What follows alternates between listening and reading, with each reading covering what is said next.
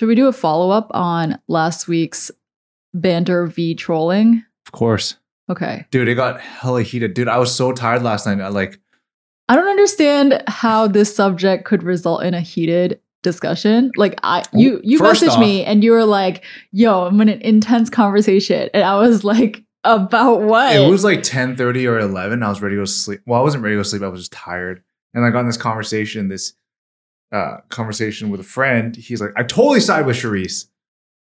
I'm and- shaking my head over here. And I, to be honest, you know what it's like when you argue with someone online, like in a text form, there's not a lot of nuance. So Yeah. you're interpreting what they're saying, they're interpreting what you're saying in a certain way, and you might be like overlapping, but not on the same wavelength. Yeah, totally. And I feel there's a little bit of that.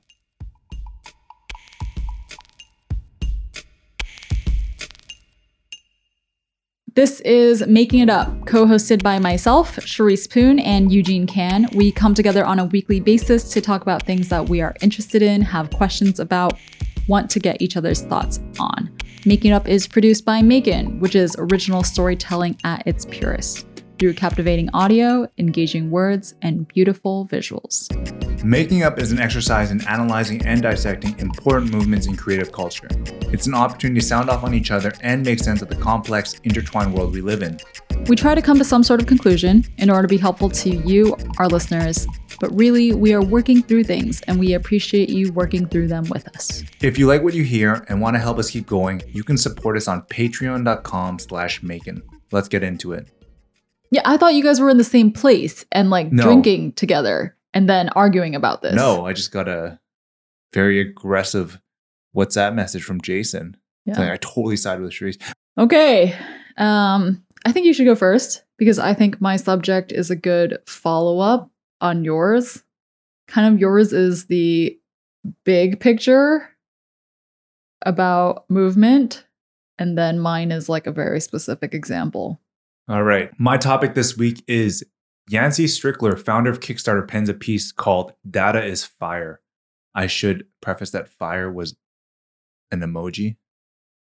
I mean, if you want to. It's also Are you trying to say it? that it could be data is flame? because when you see the emoji, it's like fire as in like dope. I think that I actually makes a difference. genuinely don't think it makes the difference. I, but I, I'm not going to argue with you it. about it. Anyways, here I am looking too deep into things. You're looking to pick an argument No. off the bat. All right, all right. No, All right. no, no. Data is Fire by Yancey Okay. Strickler. So this piece starts off with a highlight of how growth systems have changed. And in terms of growth systems, like when I'm not entirely sure what he means. Is it business? Is it culture? It could be all of them actually. But he doesn't like specifically say this is what it represents. Uh, and basically it was a screenshot of a tweet. And he stated the following The old growth system prioritized quantity, making new stuff, the short term, capturing value, protecting the pie, serving individuals, and only me while new growth represents quality, reusing existing stuff, long term, creating value, growing the pie, serving the communities, and all of us. So I think that you can kind of take this and you can slot it into different pillars. Like it could be how you run a business, how culture should operate, etc. So I don't actually don't think it makes a big difference as to the specificity of it. No, I think it's just an approach. Yeah. And then Yancey also goes on to draw an analogy, which relates back to the title. Uh, and this analogy about fire suggests, not suggests, it's true. I mean, fire was critical to the early development of civilization, and that it's both a tool and a potential danger. It's a great metaphor. Yes, I think it's great. And likewise, today, data is our equivalent of fire, right? It's both dangerous and useful. And for Yancey, he clarifies that data means information about human activity that is collected, processed, and used. And while data surrounds us, it's relatively new in its current form. And the data we know as today is less than a generation old. That means like this massive funnel that's constantly recording data and sucking it in, right? That that previously wasn't as accessible. It previously didn't exist the way it does. Well, he does say that data collection was just expensive and time consuming. That's true. I mean, I guess the census has been running for a long time. Yes. So I'm I'm sure there's taxes, some capacity of it. Okay. I mean, as long as there's been trade, like you probably need to keep track of my inventory of grain. Right. No, of course. I mean, of course, data in some way has existed since civilization began. Like you said, you know, people have been trading goods, but uh, the data I think that Yancey's referring to, and I, I'm just trying to say that I agree with him, is relatively new. Yeah. And then he goes on to further designate new forms of value have been created based on data since we're capable of tracking it so readily. Hmm. So he includes time. So this is the common currency for our digital era because it represents in some ways engagement. Uh, you play a video game and you level up based off how much time you spend, for example. Sure. So you have loyalty, measuring one's loyalty to reward them with something, and use an example of an Adele concert ticket where only the most quote unquote loyal were able to buy the tickets versus someone who might have, you know, used a bot or something Yeah. or got to the or were lucky to win the opportunity. They somehow figured out who were her actual fans Yeah. rather than just people who were casual. And the last one being social desirability, such as social scoring systems. He uses the example of China and their social credit system, but in the US, they've been running something for a while. A That's credit your- score, your credit score, right? Yeah, It's- if you're getting a loan or if you're trying to buy a house, they'll look at that. It's not as probably deep and profound, but it's kind of the same premise. I mean, it's not as Black Mirror as it sounds, essentially. Yeah. And then most recently, he makes mention of two ways in which algorithms have messed up, and they both were based around student scores. I take issue with you saying that how algorithms messed up. How to say? Like the algorithm is not the person making the decision. The algorithm Is the outcome of someone's is algorithm. agenda. yeah. So instead of saying like algorithms fucked up, it- you could instead say that people deployed algorithms in a fucked up way. okay. Does that make sense? what. I'm saying? Like, Yes. like the algorithm wasn't didn't have like some malicious bug in it that accidentally went wrong. It was people making a decision to run an algorithm when maybe they shouldn't have. I actually like what you mentioned there on the basis that in some ways it creates far more accountability when you position it around the decisions of a human Yeah. versus some non-sentient black box. Yeah, and it sounds too much like, oh, there was a glitch in the system, you know? Like kind of like how our When- computers have bugs. When we say like the algorithm messed up, it sounds like, oh, we didn't know it was going to do that and it messed up. But in actuality, it was doing exactly what Yeah. it was supposed yeah, to yeah, do. yeah, Yeah. yeah. I 100% valid. That's a good point. So in the UK, some students had their scores adjusted upwards because they had come from better schools. hmm Uh, and I think this had something to do with like COVID testing, like Yeah. COVID exam testing. And the opposite happened in the United States, where people from less affluent areas had their s- scores improved relative to people that were from a, a better socioeconomic standing. Yeah, it's so weird. Basically, in the UK, they rewarded people of better socioeconomic standing, and in the US, they reward people of lower so- socioeconomic standing. But the same problem exists in both in trying to like put a number to adversity in people's lives and how much that has affected their ability to do academics. Yeah. We generally dislike algorithms. And I think a reason is because of their uncertainty and the fact they're unknown. I, I think that at its core, there's value in algorithms. And there's probably algorithms that are adding value to our lives.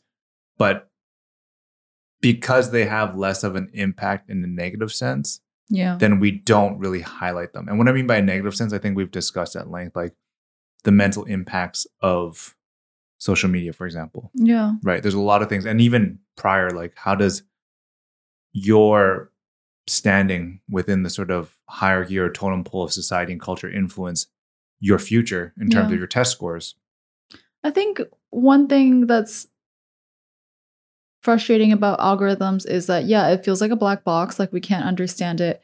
And also, no one has bothered to make it understandable. There, there doesn't seem to be enough easy, easily accessible literature or writing on how the algorithm works.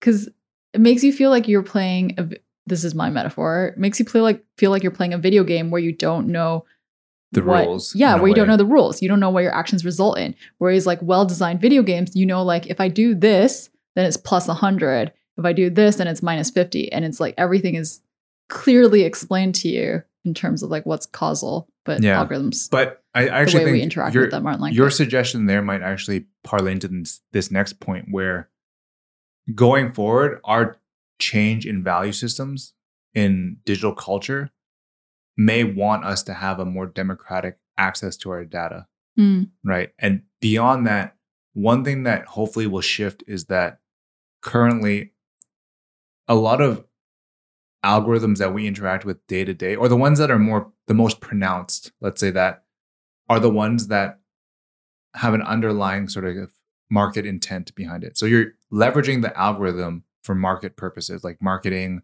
to sell you more things, etc. It's actually not done in a way to better your life, which is in one in one sense what Yancey's pushing, Yeah. right? I was about to say some people might feel that being targeted for correct ads is bettering their life. But Sure. I mean, yeah, I, I think that's probably in some ways not. valid. a widespread opinion. Well, I mean, we we have sort of made that distinction that good advertising is relevant advertising, hmm right? So I think that I mean, if I have to see advertising, I prefer relevant over irrelevant advertising. But it, it, I would agree that that being the main purpose of all of the data being collected is kind of like, well, I think Yancey says it. call- He calls it boring. yeah, He's not saying it's like useless. It's just not very interesting. yeah. So, what does Yancey suggest? And what he's saying is that how can we utilize all this data we're collecting to build, for example, better public policies? So, how can I assess your quality of life and then utilize algorithms to figure out something to make your life better? And I think an easy one might be, oh, well, I say easy, but one that might provide value is how do you optimize public transportation? Mm, And how could I make it so that, you know, your job or your commute to your job is optimized in a way where you're not fighting traffic or you have a seat to sit down at when you're riding the bus or whatnot. Uh, other things could be how can I improve, I don't know, your diet, right? How can I how can I take stock of your diet and your lifestyle to prescribe something that will improve your lifestyle and how you feel every day? The, those two examples are ones that I came up with, but they represent something that's a, inherently more positive. There's one that I've just been reminded of, which I feel like I might have already said on this podcast before. It comes from this book called Invisible Woman Data Bias in a World Designed for Men. And the author, Caroline Criado Perez, brings up an example of snow plowing patterns in Sweden. When you were talking about commuting, this is what it remi- reminded me of. And basically, they discovered that the way men and women do driving patterns when it's like heavy snow out is different. And actually, if you plow the roads that in general women use more, which is for like taking kids to school, you know, running their errands, it is economically beneficial for the city because their pattern had been to plow like the main roads that men use to get to the work. Again, generalization specific to this town. Um, but it was resulting in a lot of like hospitalizations Yeah. and they looked they you know ran i guess algorithms essentially on the data and figured out that if they plowed these other roads that were actually mainly used by women they would reduce hospitalizations and therefore the cost on the city so i thought that was super cool did Yeah. that make sense No, it's it's Okay. totally just checking i valid. like explained that properly yeah yeah i mean But- that's exciting to me this is an aside, but then it makes me wonder why. Like, are they are women getting in more accidents on unplowed roads? yeah Basically, yeah yeah, yeah. women are getting more accidents on unplowed roads So, but what's the flip side of males getting in accidents? Be like, is there like a net positive impact because women? I assume people are going to get into accidents regardless. Yeah. Because of heavy snows, but it's like, how can you make it fewer? How can you minimize it? or because the I'm making this up. Primary caretaker Yeah, that's should true. be present. or maybe there was more flexibility in terms of, you know, men going to work on those days versus, you know, women having to take kids to school or pick up babies or whatever it is. Mhm. I mean, I've just said this in brief. There is more detail. Yep yeah okay um, so, why were you interested in this? in part actually this was something that our community really wanted to hear and if i look back on the role algorithms play we've spoken at length as anyone who creates and is subject to sharing their stuff it's like there's a whole industry that's built around cracking the algorithm and figuring out how do I circumvent it or not circumvent, but how do I play nicely with it? Yeah. And I find that both frustrating and interesting at the same time. Oh, it totally It's, is. it's very paradoxical, right? Um, It's like on a very basic level, even if you're not changing what your work is, you still spend some portion of your energy figuring out is there a difference between what day or time I post, how many words I post, what hashtags I use, things like that. And Yeah. then on a on a more nefarious level, you know, how does it affect the work that we're actually making? Yeah. And I think in general, like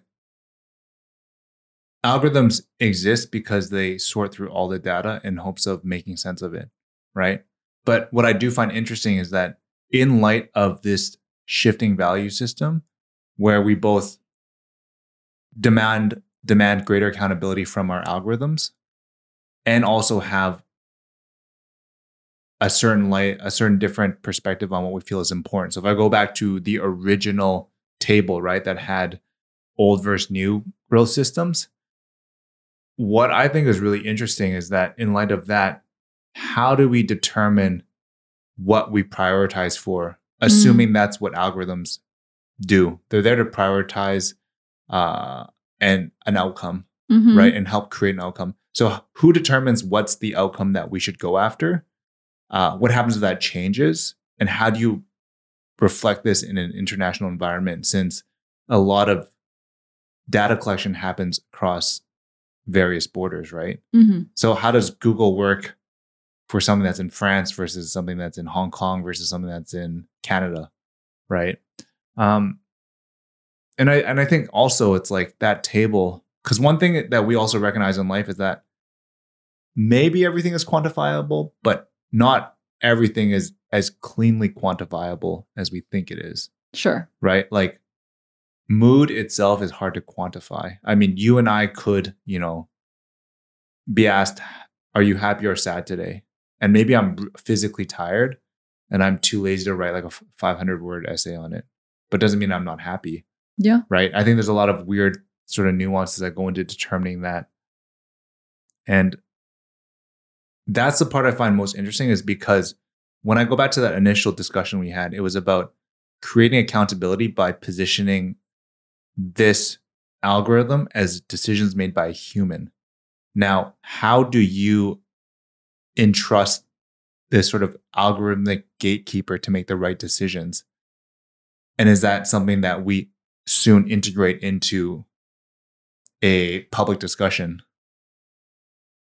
Because ultimately like if our goal is for example to like well i mean this gets really complex right? Because there has to be an underlying value of of stem like science technology engineering math etc Yeah. what happens if you don't value that as a culture and society i may say this you know in a sort Yeah. of Yeah. Yeah. Sure. right? Because that's sort of the defining path we're going to walk along, or we need to be, we need to be in servitude, not servitude, but we need to actually see value in how they dissect an- a problem, Yeah. right? You have to believe in it. You have to believe in it. Yeah. Yeah. yeah. No, definitely. The reason I'm like furrowing my brow over here is because a lot of algorithms are made by private companies. And we use all of these private products like Google, like Google search. It's it feels like a utility because we all use it and we're so reliant on it, but actually ultimately it's made by this private company. Yeah. So I, I, I don't know realistically, you know, how does that become democratic in any way? I mean, you can say that you want Google to prioritize like things on the right side of that chart, but they don't, they're not necessarily They're not accountable, yeah, to doing Yeah. it. Yeah. And it's just that in some ways, like if you look at the argument between public versus private, the way in which you can seek certain access to certain things differs. And it's both good and bad. Yeah. And what I mean by that is as a private company, you're you can build a whole system around the specific tracking of something, hmm right? Uh, Just as like, you know, Facebook has done a system to track user behavior for the purpose of selling more advertisements. hmm But your local government or your your federal government, whatever, does not exist to serve you ads. Yeah. So then they have no incentive or there's a misalignment. But you could also argue that the data collected by these massive platforms could, in theory, be applied to things that are for the public good. Exactly. So That that, is gets interesting. really complicated, right? Yeah. But I- but I also that's so out of my area of expertise. Well, I mean, it makes me think of tracking and tracing for COVID, Yeah. right? Which I also think of early discussions about how governments, not the US, like in general, around the world, governments could have asked private companies for their help because, like you said, private companies have already like perfected tracking people based off of all of these different Mhm. things. But not a lot of that happened. Yeah. I think there were some. Was there eventually an agreement between Apple and the US government? I don't recall. I think there was some sort of like opt in, but I don't think it was successful enough No. because you're not hearing about it right now. Yeah, Yeah. exactly. Because I also think from a societal level, like you and I are different people, and we might also value, we might also value things differently. So, for example, if the government believes that hey, you should leave a very monotonous but long living life that you know sees you to the age of 90 versus maybe that person over there is like hey i want to live my hardest most fun most bon vivant life and and pass away at the age of 60 like Mhm. your lifestyle decisions will look very different in a quantifiable manner sure. right Yeah. and then it gets into this very like uncertain discussion around who sets what is the the cultural norm because the cultural norm suddenly is aligning with the outcome of the algorithm Yeah. and that's where it gets really frustrating not frustrating it gets it's very I feel like my head is starting to hurt. yeah I was going to say, even though I think when we mostly talk about algorithms, like among each other, we're talking about social media. Actually, there are public utilities, right? Like electricity and water, which again, I feel this is totally out of my wheelhouse, but surely there are algorithms that can be used in those areas as well Mhm. to better those systems. I yeah of maybe course they already are, yeah right? In terms of like they would know what are the peak hours of energy usage Yeah. they modify their pricing based off of that etc Yeah. Um, but I don't. I also feel like this subject, hopefully, I think one of my takes on it is like the subject of data is more often in the news in an understandable way mm-hmm. because I feel like people have the perception that it is too dense to really get. And then, like, newscasting doesn't prioritize like putting that information out there. I I do recall, you know, back in the hypebeast days when we used to look at traffic and what did well, and you used to think that, hey, this did really well. We should do more of it. So it could be like scantily clad women in a bikini. could be more supreme, right? sure. Yeah. But you also More supreme. realize that that itself has Kanye. Anything Kanye. yeah, like anything Kanye has a ceiling to it. So it's almost like a matter of letting the algorithm being overly dictatorial Mm, in terms of where you go. And then when it stops working, it's like it soon is now pushing you in a slightly different direction. mhm. So that's how I feel like algorithms, when optimized for, in terms of what we create as quote unquote creators, that is inevitably the it's less about maybe the influence of influencers so much as the the sort of broad sweeping herd of influencers if that makes Mhm. sense because as an influencer if something's trendy i'll jump on that trend. And soon i push in a certain way. I kill that trend. And somewhere somewhere along the lines some other trend pops up from that. And that in itself is dictating culture. It's actually maybe less about just one individual going off and be like hey that's really cool because they need critical mass for it to go big. Yeah. Sure.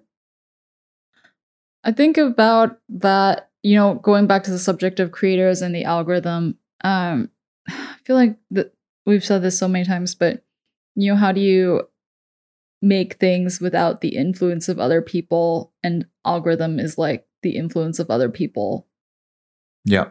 but phrased differently, Yeah. Essentially, that- like- that's valid. quantified in, into numbers, into data. You know, I like even on a personal level, I was just like, I never ever use hashtags on Instagram, but I was like, I'll just try it out. And I remember I had one or two posts that definitely did better than usual. And then when I continued using it, I was like, oh, it didn't, it wasn't like a sustained boost. Right. And it also makes you question, like, well, if anything, actually makes it a bit better in a way. The reason why it makes it better is because, like, well, it doesn't make it better. I don't know. Like in terms of personal being, self, like not the fact that the hashtags worked and then didn't work, yeah. like that observation. Well, but it also it also becomes a little bit more challenging because what if you really like a photo? Like, I mean, for the most part, people that are posting things on social media do it because they they like it. I think for Right. your Well, personal well being, the tricky thing is how do you have peace with things not performing consistently? Like, how do you not pay attention to that essentially? Like, how do you accept that the algorithm will treat your content differently at different times? Yeah. Okay. But then also that human desire, like balancing out that human desire of wanting things to do better. Yeah. Like I think that's the struggle here. Yeah. Like, oh, I accept that the algorithm is going to treat my content differently on any given day, but I also I'm a human making things and I want to improve and I want to see improvement. yeah. Uh, I don't know. No no answer. for No me. answer. I just accept that that's like a dilemma. You mentioned that your topic has some relevancy to this. Should we move on? Yeah, let's do it. All right.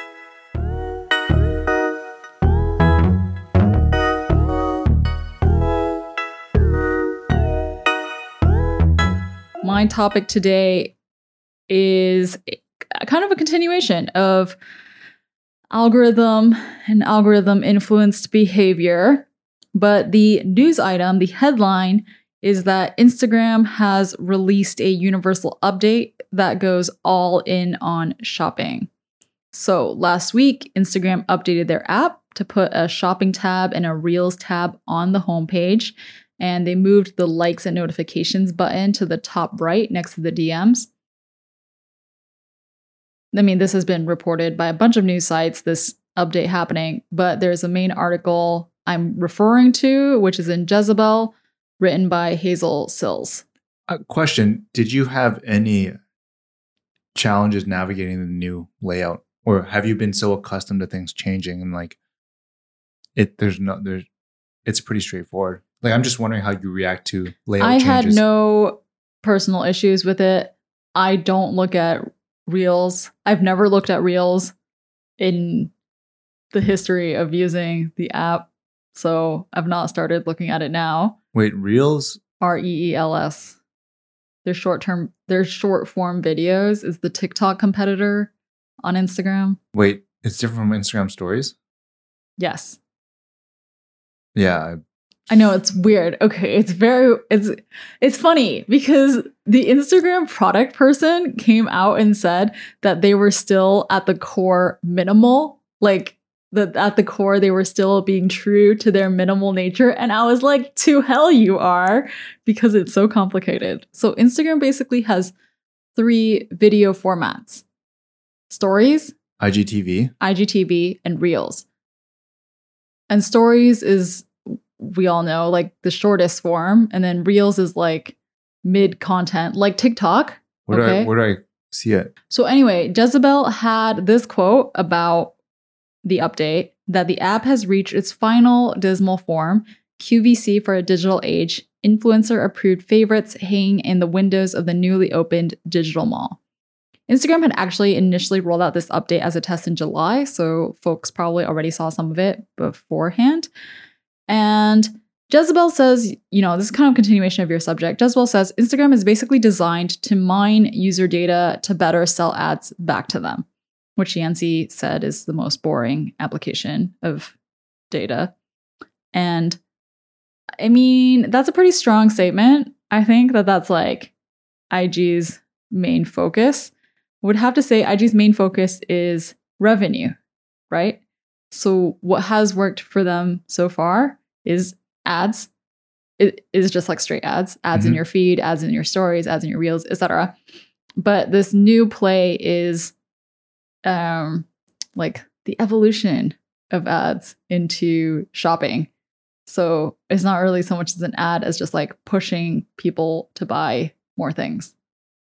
Yeah. Yeah. They're still mining user data, I'm sure, to like serve you products that they think you'll want to buy. But it's almost like removing the ad level, like just putting you inside the mall instead of like putting you on the highway driving past a billboard. In some ways, they could double dip because they could serve you an ad and then push you to the Instagram store and then take a commission and take a cut off of, you know, if it's a hundred dollar pair of sneakers, maybe they take 30%. Or I, I forget. Yeah. I don't know. what No, the- sure. Right? Yeah. No, totally. They I mean, there's so many ways this could happen. Like the real world metaphor is all within one app. They, you know, have you walk past a person wearing an outfit and then they have you walk past a billboard with like the shop that sells that outfit and then you wind up at the shop itself where the outfit is on sale. Okay, all in one go. You don't have to ever leave Yeah. the comfort And somehow there's the potential that someone that you followed so closely, you might consider like a quasi friend. I mean, like a, an influencer, right? Mhm. Is also wearing it. Yeah. So there's like multiple levels of inception. Totally. Yeah. It's the people that you know as well. Whichever is most effective, essentially. Yeah, like this is something that for myself, I've been thinking about it a lot recently. And it's actually like the subject of my editor's letter this month. But it's just, it seems like the most creative part of the world of social media is not necessarily the content, it's creatively and quickly problem solving for the platform. So, like the most creative that Makes me so sad. That makes me so sad, l- though. Let me let me like okay, it's let a little bit complex, but what I mean is like basically you're trying to create something. It's not necessarily things that you believe in, but it's things that you know fit the formula of success based on the rules laid out by like Instagram or Twitter. But to be honest, all their goals are relatively the same, right? It's like engagement, it's time spent, it's like, you know, Yeah. I'm sad but now. it's that to me is like something I've come to try to come to terms with. I mean, it sounds like it's it's some like massive thing I'm dealing with. It's not. It's just more that I mean, I think I've come to terms with with it professionally because this is part of our professional jobs and part of a lot of people's jobs. yeah, that It- might be listening to this podcast. Exactly. It's an element of our work. And we can't just be like, we're not going to do this anymore. Like, it's not, I mean, I guess technically you could, but also realistically, you can't Yeah. be like, we're just going to not do social media Yeah. anymore. Right. So I accept that it's part of our jobs and it's part of, you know, the fabric of life in that way. But I did have a question for you, which is what do you think you are turning to Instagram for personally, if anything? Th- this is probably the most challenging thing for a lot of people that go through this experience with something that they know is like not good for them, but they just don't know how or why they continue to like go into it. Hmm. like is it entertainment yeah i guess it is entertainment. That's almost purely that. I mean i still really enjoy looking at like photos that i feel are technically hard to create right? I think there's some artistry there and you know i look at what i follow and a lot of it yeah they're friends but they're also things that for me personally like yes i take photos blah blah blah but like I've never seen myself on that sort of like, oh yeah, this is my full on job. And I like, I still like understanding and dissecting the artistry of it. And I think that that's probably my romantic answer. But Good the romantic real, answer. the real reason why I do it is just out of habit, right? oh, And there are times when I definitely dip in and out. Like I don't use as much as I used to. Hmm. But I also think that perhaps you've I've needed to change how I look at it. And you know, this has been mentioned for some time. It's like Instagram as content. Maybe we're just like whatever. We don't really think that much about it, but it's just become a messaging platform. Like Mm. I, I, I honestly think like what's up? You mean when you say messaging platform? I yeah, this is really bad because Like there's for the there's some emails I know I've received and like if you hit me up on on DM, I probably would have answered right away. But in but it's just like that sort of conditioning. You do realize by saying this on this podcast that anyone listening to this will now DM you Yeah, instead of DM me. emailing you. Yeah. But I don't get that many DMs, so it's it's manageable right now. hmm Yeah. But that's what I'm saying. It's like maybe the value for Instagram is now changing a little bit, where it's more of a place of discussion. And it's it's the Instagram moments, and I say moments as a catch-all for all the content you might interact with that serves as the starting point for conversation. hmm That's a seed, right? Sure. Yeah. What about you? I think the way I've personally used Instagram has changed as well. There's also a messaging element to it. And it's funny because I stopped using Facebook about two years ago. And one of the things I gave up with that was like, whoever messages me there or would have, like, that's gone, you know? Those people won't now. But obviously now They can, they can find me they- on Instagram yeah. in the same way, which is fine. Um, I've also like DM'd people on Instagram because I didn't have their email Yeah. and I used it in that same way. And then I've also started using it more to get updates on events, which I guess was like the old purpose of Facebook as Mhm. well. So, like, there's this festival I'm interested in happening later in December and I followed their account because I wanted to be sure I knew like when they were, you know, releasing events. Yeah.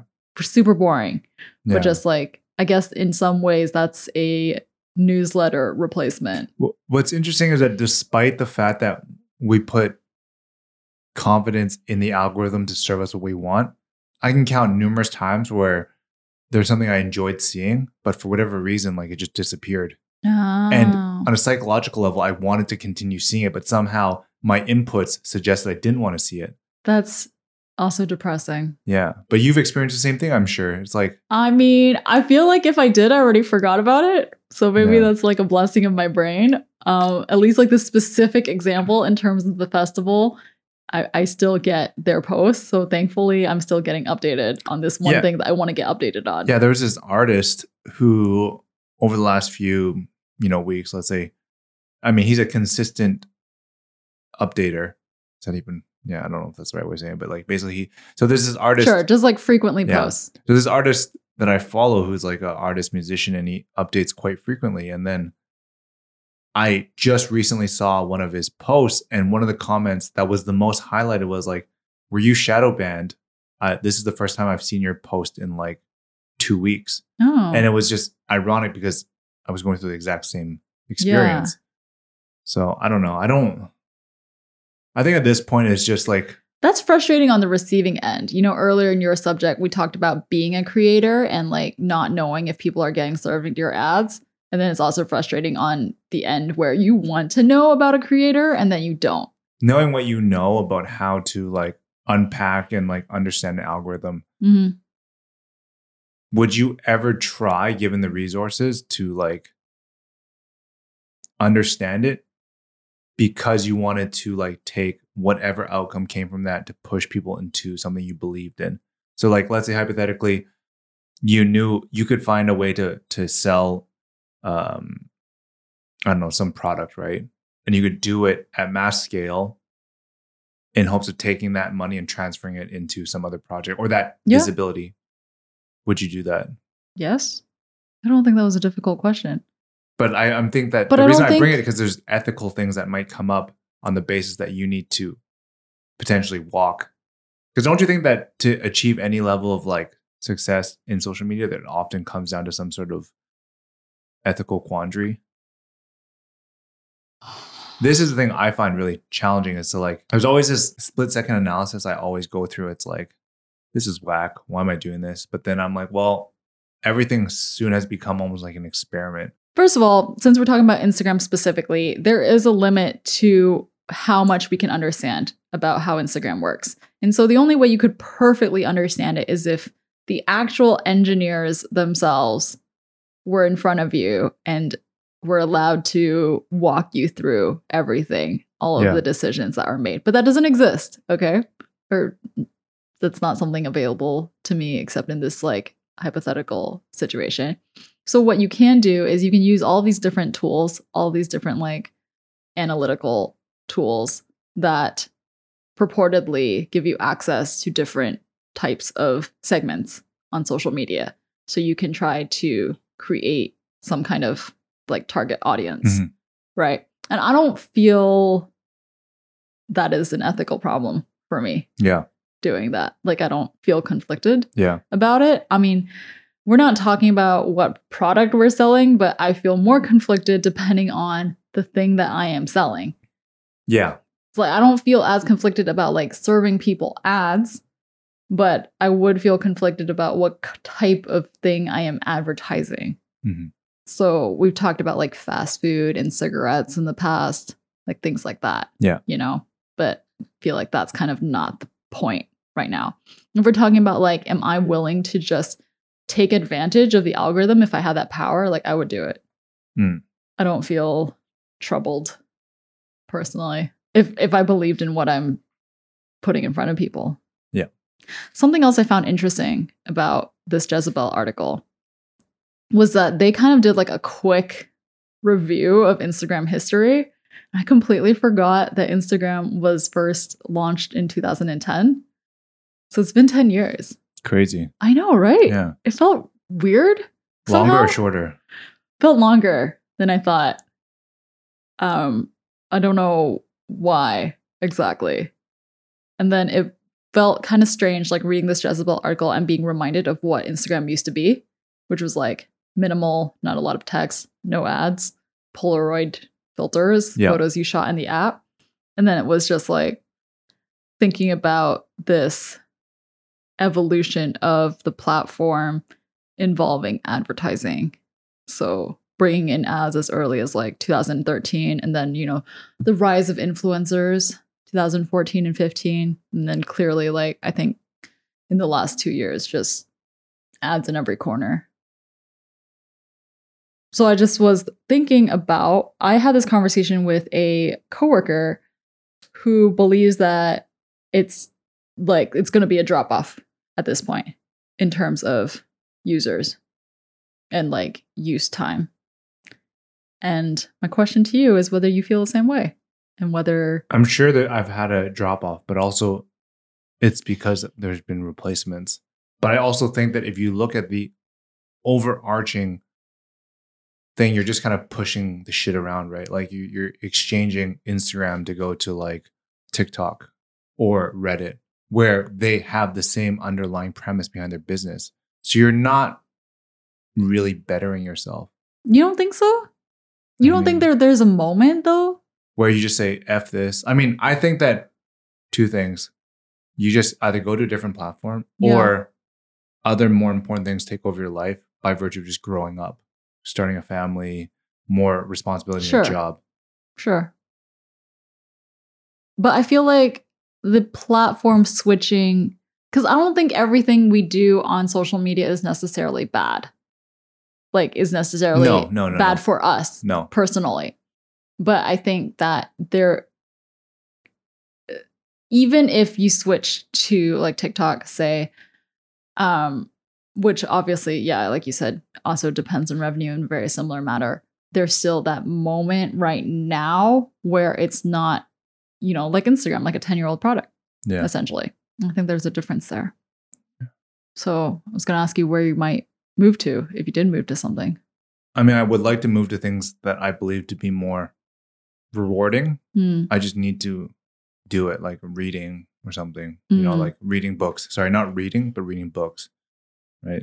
Stuff like that. Oh, my last addendum was do you remember a couple weeks ago you had a article in the briefing about live shopping?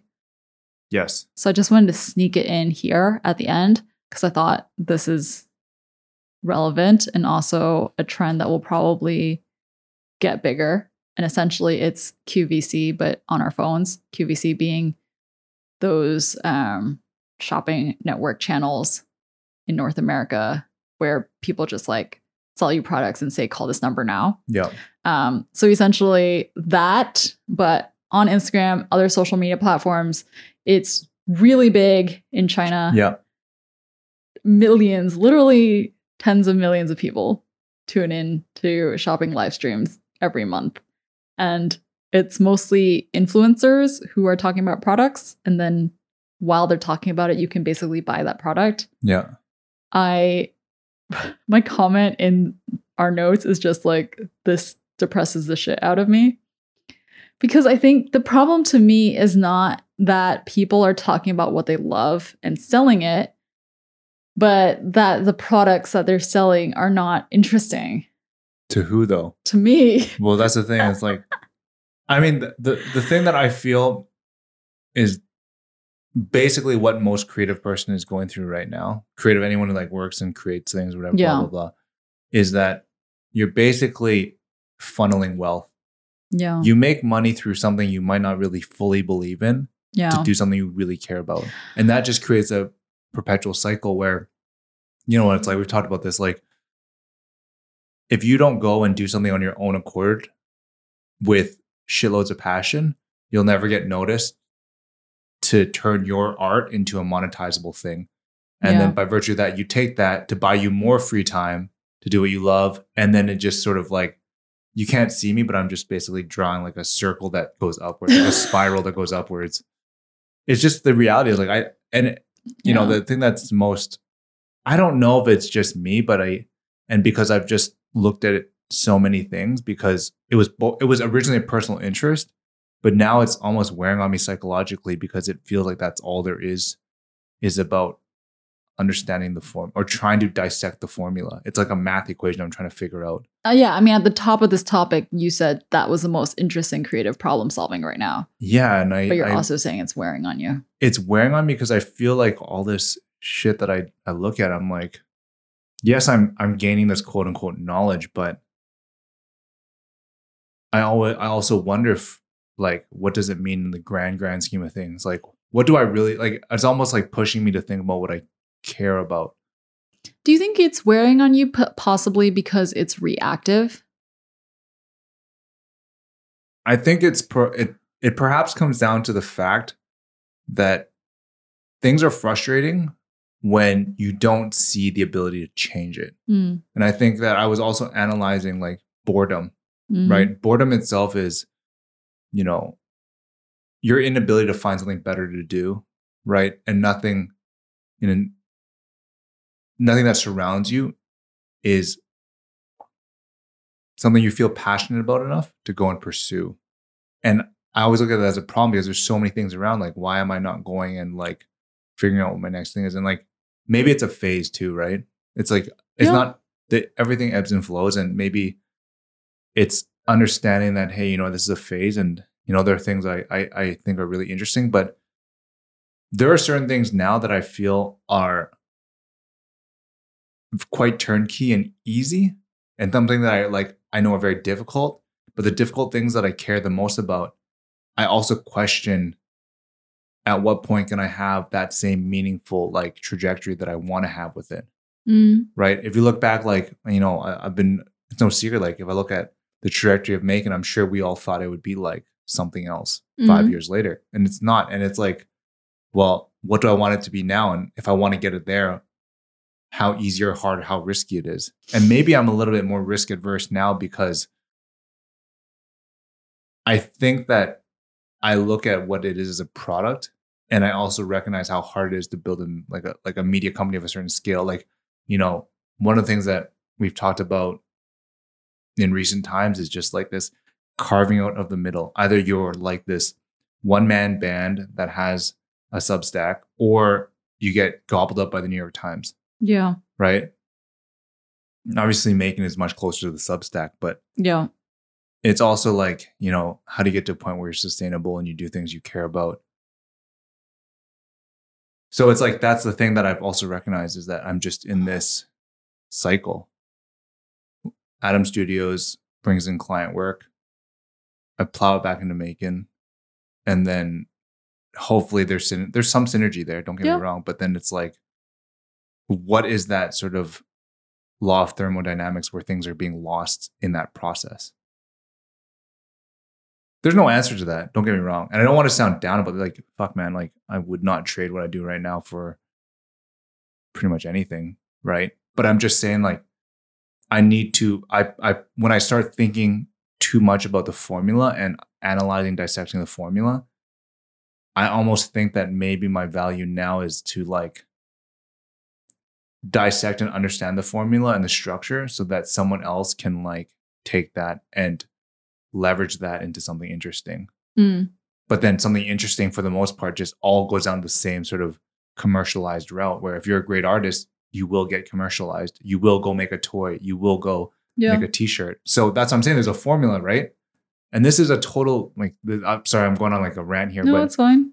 so I was talking to a friend today, and I was like, "Oh, we were talking about the whole Pharrell human race thing," and I thought it was very interesting because I was like, Pharrell, after music and after BBC, like Billionaire Boys Club, his clothing label, there wasn't anything inherently that he like flat out owned. It was all collaboration after collaboration. And I was like, "Oh, if, uh, that's pretty interesting," but like now it's finally the time because he has to understand that he himself is the the asset, right? He can he Yeah. can put out human race as a skincare line, but the reality is that once he's perfected this formula of how to create a consumer packaged good, dude, start a drink company, start, I don't know, like a sandal company, started like a Anything. whatever, anything, right? And basically, it, I don't know, obviously, I, I don't know him personally to know what was the lull, or maybe it was just easier for me to plug into your system, as in like you as a collaborator, Adidas, whatever luxury French bag company, etc. Right?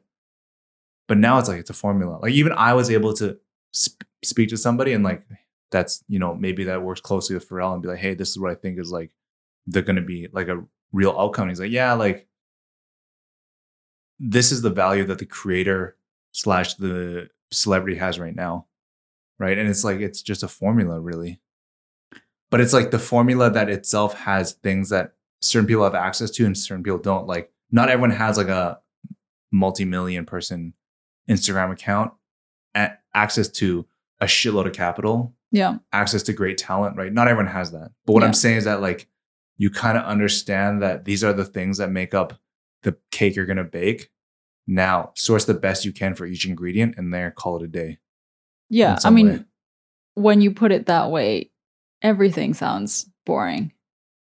And I think Maybe it's my own fault to be honest, to just like overly atomize everything because I've seen a good amount of the atomization and seen the process. And well, I mean, but like why why wouldn't you do that? You know, if it's there, if it's there for analysis in that way and can be broken down and capitalized on, then that makes sense. That's efficiency, but is But not we- very personally rewarding. efficiency is just so boring, right? This is Yeah. what we've. This is kind of the whole underlying tone of this is like we want to get to a point where the efficiency is not necessarily the end all be all, but Yeah. we also want to be able to create things that we're valued for. So, like, can Yeah. we create things we're valued for without the efficiency? Which I think is actually quite difficult because Yeah. you have to be at some level, like, because there's no commercialization behind something that's not optimized for release into a broader market, right? So, like, unless you're are truly that artist, and even then, we know artists that are living don't command the same amount as like an artist has passed. So, there's all these things that, like, I don't know. This is getting like super complex, but you kind of understand. Like, this is me almost like brain dumping Yeah. few weeks Yeah. Yeah. of Yeah. Yeah. that all that actually all drive back to the two topics we talked about. Yeah. I mean, I'm not trying to solve a problem because I don't think this is really like a problem that needs solving. But I do think about, you know, what what can you do as an individual to also feel personally interested in your creative work? And I think most recently what I've come upon is that that interest has to be separate from how you make money. And Yeah, I know that that is not sustainable for everyone and also probably not ideal. Like, but I think it just has to be at this point because within that system that you talk about where you you know you understand how a system works and you break down you know this, this is how to solve this problem and then just like plug it in all of the different you know how it's related to whatever project you're currently working on then there's no there's no possibility of like randomness or Yeah. something of yourself Yeah. there. So it feels like the only way to get that is to do something that's outside of that system Yeah. that is that you don't plan on putting it into it. Yeah. Yeah. I think that's a good place to cap things off for the day. If you're interested in hearing more about MAEKAN, reading and listening to some of our stories, focus on the sights and sounds of creative culture, you can visit us at maekan.com, M A E K A N.com. You can also subscribe to us through your favorite podcast app and platforms. If you like this podcast, you can do us a huge favor by sharing this podcast with a friend or supporting us via patreon.com slash maekan. Also, if you want to get in touch with us, you can email myself at charisse at maekan.com, C H A R I S, or Eugene at eugene at maekan.com, E U G E N E. We love hearing from you. I'm Eugene, I'm Charisse. and this is Making It Up.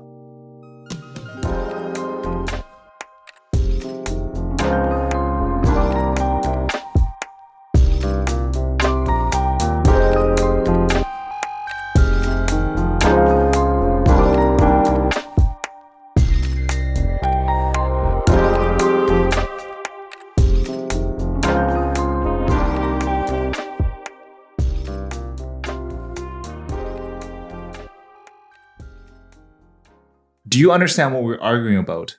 Yeah, You do, right? I do. And But you should your- explain it for people who maybe didn't listen to the so last, last episode. week we somehow got on the topic of banter and how British banter is like a thing. like- British banter is defined maybe differently Exactly. from the way other people globally define banter, or specifically how North Americans I would define North banter. Americans because I think that it's a you can't really say Commonwealth because Canada's part of Commonwealth, but the Canadian definition of banter follows more closely American banter, and it's more like a jovial, friendly conversation. Basically, this was a linguistics argument. yes, Banter is defined differently in different countries. but then also like we started asking because my friend who said I was wrong was like, I I was going to London like every so often, like I know what banter is, but I was like, well, doesn't I don't know if that's the right. I didn't. Well, how do I put okay. this? Anyway, he yes, pulled please out. go in and fix this he for me. He pulled out his own UK experience to back up his POV, and then Eugene and I, because we have too much time on our hands, WhatsApped two other friends in the UK for their contribution. I don't know if it makes a difference, and I'm willing to concede, but it's, I also wonder if the definition of banter is a socioeconomic thing as well. Oh, damn. That is adding a layer. Well, I just don't know. And it's more like, I don't know, it's like an interesting, like if you, no, how do I put this? It's like, All right. I want to read what Seth said. yes, So I asked him, What's your definition of banter? He said, This cracked me up when I heard it on the pod. So we already knew what we were talking about. Said, Annoyingly, I think it's super subjective, but I would say it's lighthearted but can still be quite savage. Have you seen the TikToks where it's two people going, It's the XYZ for me, in turn until one of them is offended? Up to the point where someone is offended, that's all banter. Trolling is purposely cruel. Banter shouldn't make you cry, but probably can. yeah. So, but it's still making fun of somebody. Yes, definitely. I mean, the think the last line is really good. Banter shouldn't make you cry, but it probably can. Because for me, banter is just different. It's like I think they banter in North Amer- in the North American sense and in the British sense both share the commonality of being part of a conversation. Like it's a verb, right? Yes. Us bantering. But then that's where they diverge, yeah. right? Yeah. Like the content is different. Yes. Yeah. All right. Good follow up. So wait, am I right? Wait, what? I mean, I'm not going to go on a podcast that I know Jason listens to and say Eugene is right. Because I am. I'll cut this part out and I will privately send it to him. But also he did send me one he did send me one recording that neither of us felt that strongly about. Yes. But why is that? What didn't you like? Was it non-convincing? What what what part of this response did you not? Well, was what like- was non-convincing is the fact that the voice recording he sent referred to banter being different in different scenarios. So like workplace banter, flirty banter, etc. And in that case, I feel like banter was just a synonym for chat, like C H A T, the word chat, like yeah. light conversation, essentially. It was not about like the content of ribbing someone. Yeah. Anyways, Jason, that's three times you've been wrong in like two weeks. This is now like a podcast that subtweets, but also not subtweets because we just say his name. Yeah. Anyways. All right. Oh, and then on top of that, I got in this argument right before bed with Nicole because I was like, yo, man, no, I don't want to talk about it. But we were But you gotta tell me. You cut this out. You gotta tell me what your argument is about. about and I'm like, well, she's like, you always fight about the dumbest shit. But I'm like, it's like practice. It's like practice, like analyzing debating. So, like, for example, I, it's like a, it's almost like an art project in a way. So if you go and you take photos on your own accord and your own interest, what are you practicing for? well, I mean, it's analysis, right? You're basically learning how to deconstruct, analyze, and reform something into something that makes sense, Okay. right? So then when you go into like a client meeting or something, you're like, hey, you know what? Let's deconstruct this problem or this this lack of consensus and how do we arrive at consensus? Seems like a lot of emotional effort, in my opinion, well, no, it doesn't because I'm so used to it.